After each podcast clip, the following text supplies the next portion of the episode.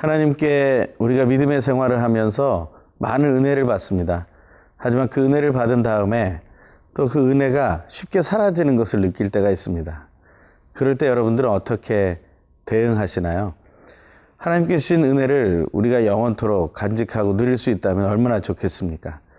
오늘 그 은혜를 누리는 또 유지하는 그 비결들을 말씀을 통해 발견하기를 간절히 소망합니다.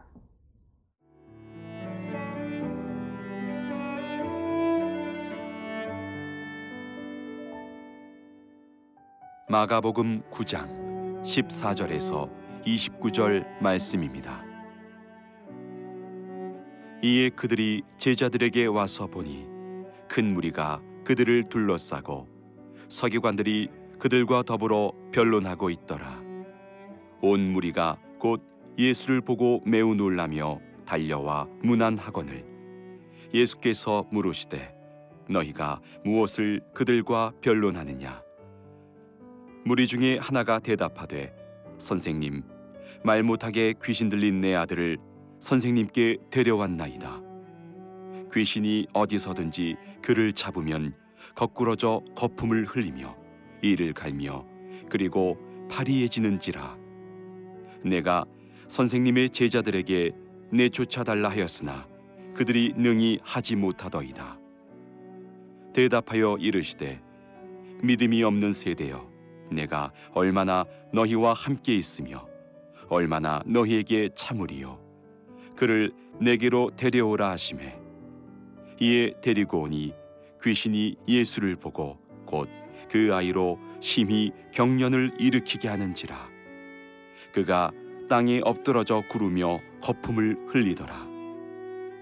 예수께서 그 아버지에게 물으시되 언제부터 이렇게 되었느냐 하시니? 이르되 어릴 때부터니이다. 귀신이 그를 죽이려고 불과 물에 자주 던졌나이다. 그러나 무엇을 하실 수 있거든 우리를 불쌍히 여기사 도와주옵소서. 예수께서 이르시되 할 수 있거든이 무슨 말이냐? 믿는 자에게는 능히 하지 못할 일이 없느니라 하시니. 곧 그 아이의 아버지가 소리를 질러 이르되 내가 믿나이다 나의 믿음 없는 것을 도와주소서 하더라. 예수께서 무리가 달려와 모이는 것을 보시고 그 더러운 귀신을 꾸짖어 이르시되 말 못하고 못 듣는 귀신아 내가 네게 명하노니 그 아이에게서 나오고 다시 들어가지 말라 하심에 귀신이 소리 지르며 아이로 심히 경련을 일으키게 하고 나가니 그 아이가 죽은 것 같이 되어 많은 사람이 말하기를 죽었다 하나. 예수께서 그 손을 잡아 일으키시니 이에 일어서니라. 집에 들어가심에 제자들이 조용히 묻자오되 우리는 어찌하여 능히 그 귀신을 쫓아내지 못하였나이까? 이르시되 기도 외에 다른 것으로는 이런 종류가 나아갈 수 없느니라 하시니라 변화산에 올라가서 변형되셨던 예수님, 그리고 그 예수님을 바라보고 너무나 두려워하면서 놀랐던 또 베드로와 야고보, 요한. 아, 그들은 이제 산에서 다시 내려오고 있습니다. 산에서 내려온 그들을 맞이하는 것은 무엇이었습니까? 그것은 사실 생각하고 싶지 않은 그런 일이 일어나고 있었던 것입니다. 14절부터의 말씀을 읽습니다. 14절에서 18절의 말씀입니다. 이에 그들이 제자들에게 와서 보니 큰 무리가 그들을 둘러싸고 서기관들이 그들과 더불어 변론하고 있더라.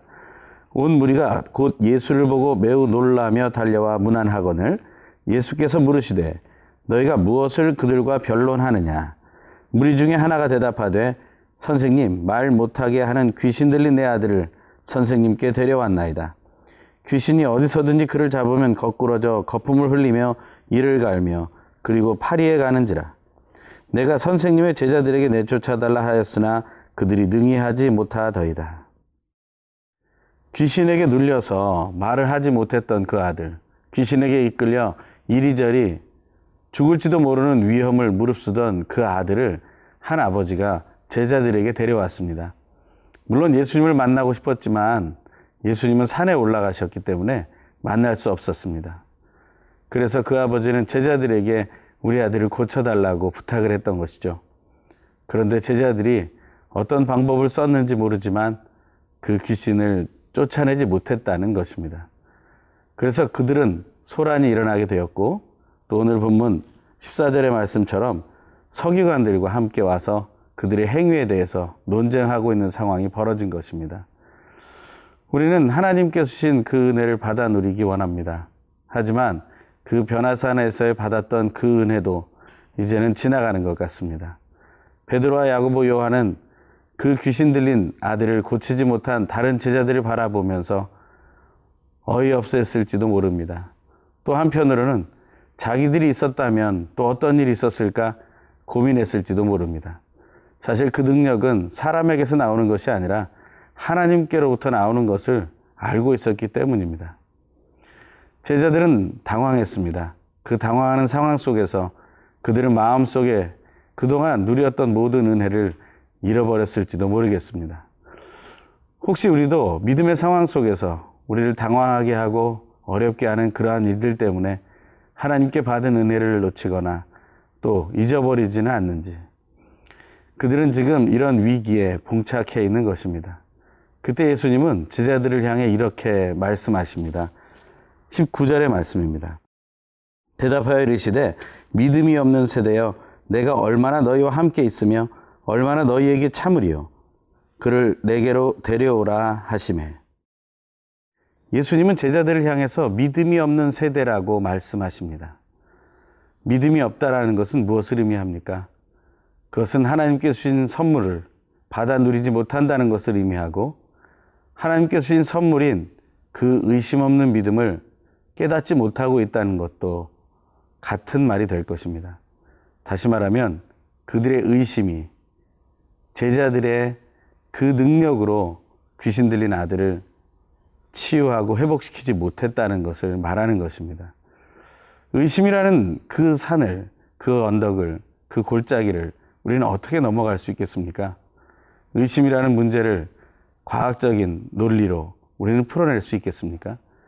우리의 맹목적인 믿음으로 넘어갈 수 있겠습니까? 그 의심이라는 것을 넘어가기를 하나님은 원하고 계십니다. 우리가 의심의 장애물에 멈춰서게 될 때 우리가 받은 모든 은혜가 흔들리게 됩니다. 그리고 그 은혜는 무너지게 되고 그래서 우리는 은혜를 잊어버린 사람, 은혜를 잃어버린 사람이 된다는 것입니다. 믿음이 없는 세대라는 말을 우리가 깊이 생각해 보기 바랍니다. 오늘, 지금 나는 하나님에 대해, 예수님에 대해, 성령 하나님에 대해 어떻게 믿고 있는가? 그 믿음을 다시 한번 확인하는 오늘이 되길 간절히 소망합니다.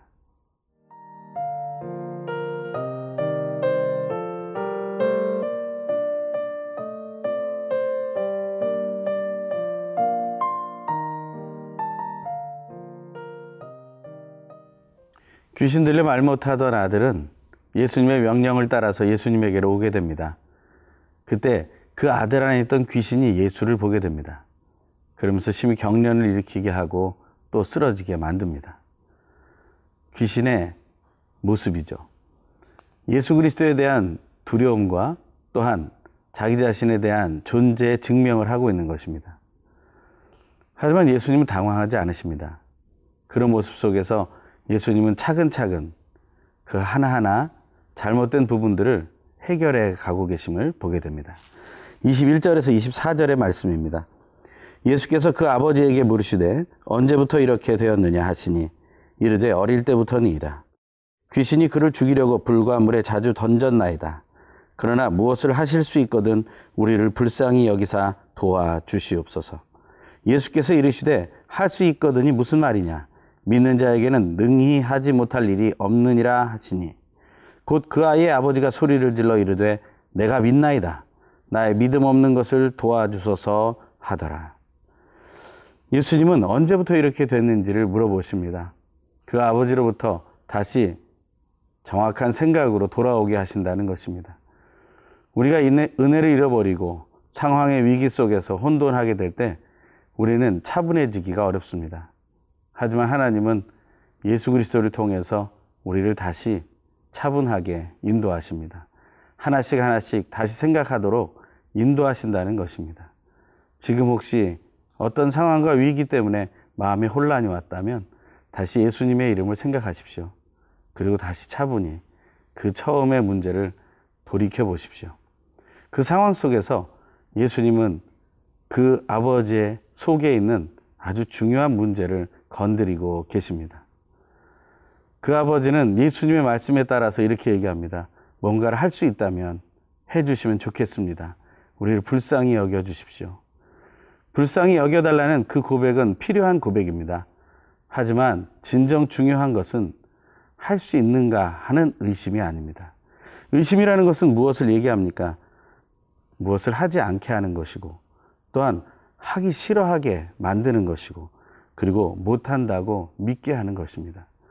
다시 말하면 불신을 일으켜내는 과정이 되는 것이죠. 그 의심이라는 것에 대해서 예수님은 꾸짖으십니다. 할 수 있거든이 무슨 말이냐? 믿는 자에게는 능히 하지 못할 일이 없느니라. 예수님께서는 그 아버지 안에 숨어 들어가고 사그러져가는 그 믿음을 되살려 놓으십니다. 그 믿음이 되살려질 때 그 아버지는 정신을 차리게 되죠. 그리고 나서 이렇게 외치게 되는 것입니다. 내가 믿나이다. 나의 믿음 없는 것을 도와주소서. 우리가 기도할 대목이 바로 여기에 있습니다. 오늘 내가 의심을 하고 있다면 우리는 예수의 이름을 부르며 이렇게 기도해야 합니다. 내가 믿나이다. 나의 믿음 없는 것을 도와주소서. 하나님께서는 우리에게 의심 없는 믿음, 의심 0%, 믿음 100%의 그 믿음을 선물로 주셨습니다. 그것을 의심 없이 받아 누리는 자에게 그 믿음의 결국은 승리로, 기쁨으로 또 온전함으로 드러나게 됩니다. 그것을 우리가 누릴 수 있게 되는 것이 하나님의 기쁨이 되고 우리의 만족이 될 것입니다. 그 이후에 예수님은 이렇게 얘기하시죠. 귀신을 향해서 소리를 지르십니다. 다시 말하면 그 아이에게서 나오고 다시 들어가지 마라. 그 아이에게서 나오라. 다시 들어가지 마라. 귀신에게 아주 준엄한 명령을 내리십니다. 그때 그 귀신은 그 아이에게로부터 나오게 되는 것이죠. 하나님의 놀라우신 은혜는 바로 그 믿음을 통해 성취되는 것입니다. 믿음이 없기에 믿음으로 나아가지 못하기에 우리는 온전한 것을 누리지 못합니다. 모든 사건이 끝난 후에 제자들은 예수님에게 질문합니다. 그럴 때 예수님이 이렇게 말씀하시죠. 28절, 29절의 말씀입니다. 집에 들어가심에 제자들이 조용히 묻자오되 우리는 어찌하여 능히 그 귀신을 쫓아내지 못하였나이까? 이르시되 기도 외에 다른 것으로 이런 종류가 나갈 수 없느니라 하시니라. 기도는 무엇입니까? 바로 그것은 하나님과의 의심 없는 소통입니다. 또한 기도는 의심 없이 하나님의 임재를 믿으며 느끼는 것입니다. 또한 기도는 하나님께서 하실 수 있도록 의심 없이 모든 권위를 맡겨드리는 것입니다. 예수는 그 기도로 하나님 앞에 나아가셨던 것입니다. 오늘도 우리가 기도하며 하나님의 말씀을 더 깊이 묵상하길 소망합니다. 기도하겠습니다. 하나님 아버지, 하나님께서 의심 없는 믿음 선물로 주셨으니 그 믿음 사용하여 하나님께 기쁨을 드리고 우리도 승리를 누리게 하여 주시옵소서 예수님의 이름으로 기도합니다. 아멘.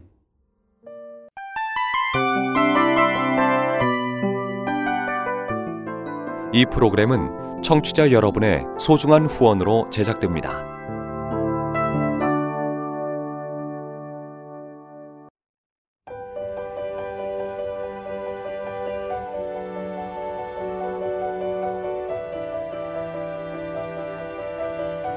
세상에는 수많은 교회들이 있지만 더 깊이 있는 말씀 강해를 찾기 위해 크기로만 교회를 선정하지 않습니다. 보다 좋은 영적 콘텐츠를 더 많이 나누기 위해 방송비를 받지 않습니다. 1년 365일 복음만 전하고 싶어서 우리는 광고를 하지 않습니다. 온누리의 복음을 땅끝까지 CGN TV와 함께 땅끝 성교사가 되주세요